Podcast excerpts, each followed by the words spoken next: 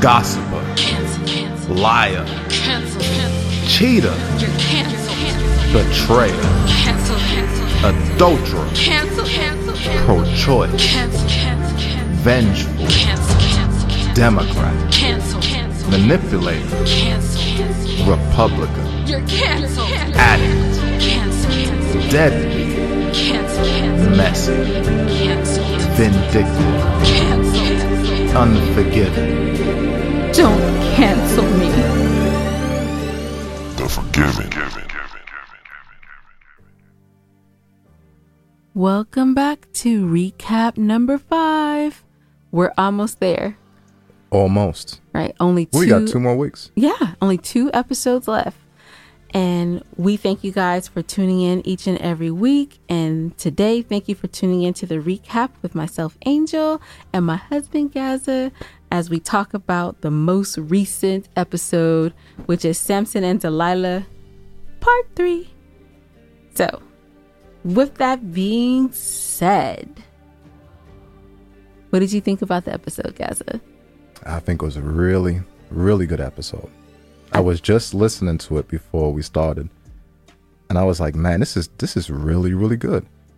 You know, sometimes when you're working so much, you don't take a step back to kind of look at what you've done. I mean, you should, should always, right? And I'm not saying I don't, but I do. But to really sit back and just kind of listen to what you've created, that's a good feeling, especially when you feel like you put out something to, that was solid.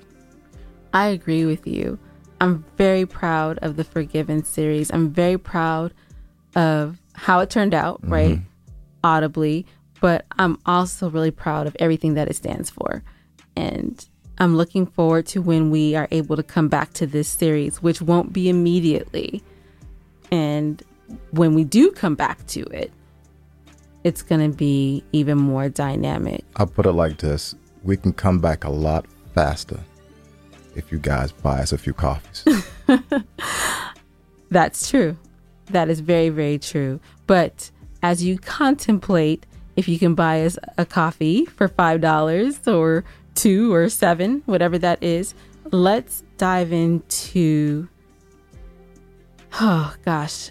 I really like the Samson and Delilah story, mostly because there's an unsung scenario of betrayal that we often don't talk about. And when we talk about cheating in a relationship, it's often very physical. But I think the betrayal of someone's confidence is another form of cheating. oh, of course. Definitely.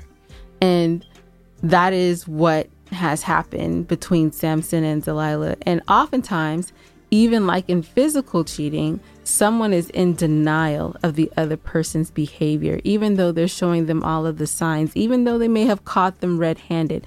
You don't want to admit that this person has violated the commitment that you have to one another.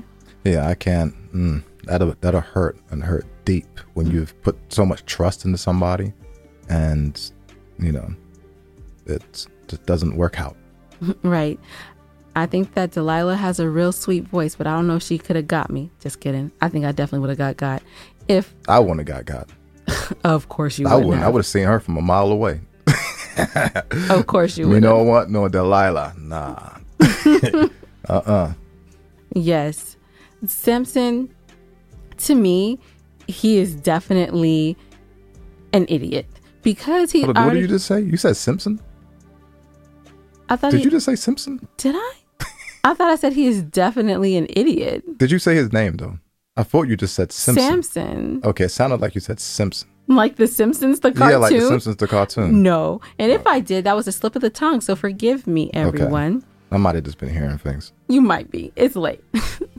so, Samson was married before to another Philistine woman, hmm Right. right?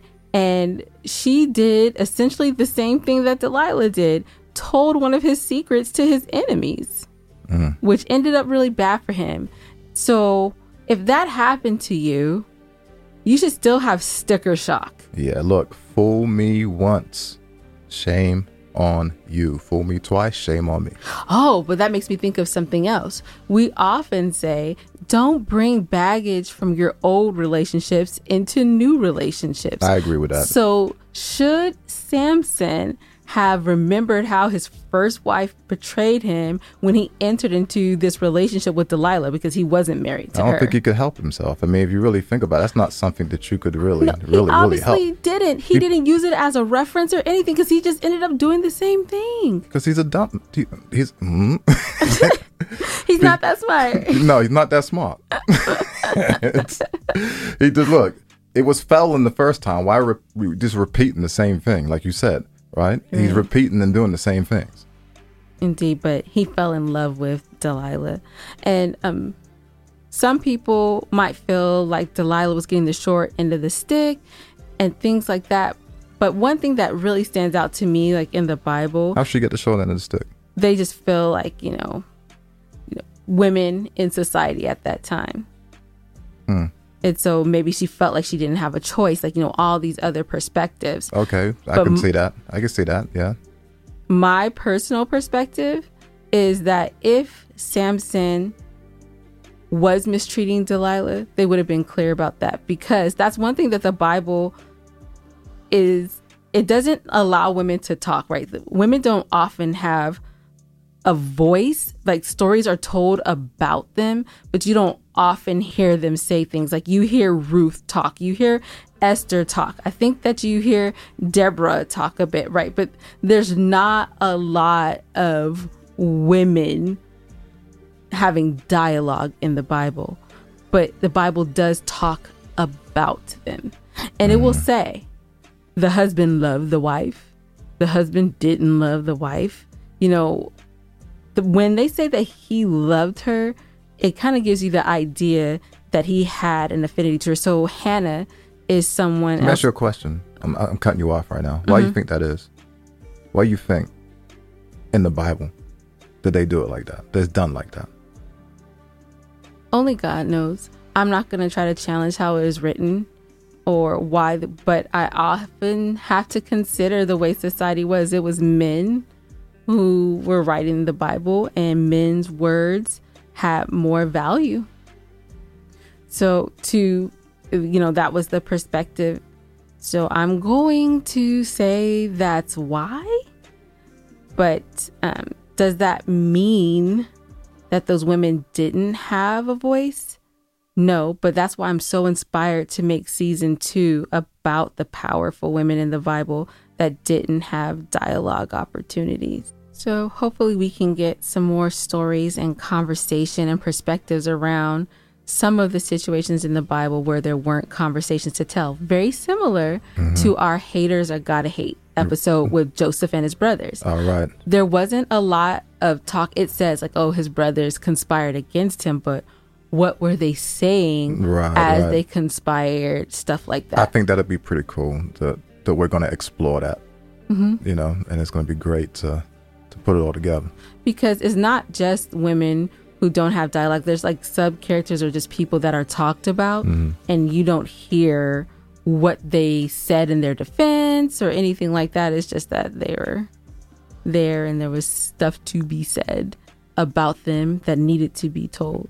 Exciting, exciting. It is going to be exciting, It and is. that's why the Forgiven is so cool because we can explore the Bible in a new way.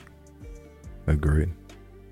All right, so guys, I know this is a, about to be a short one, but I think it's about that time to wrap it on up.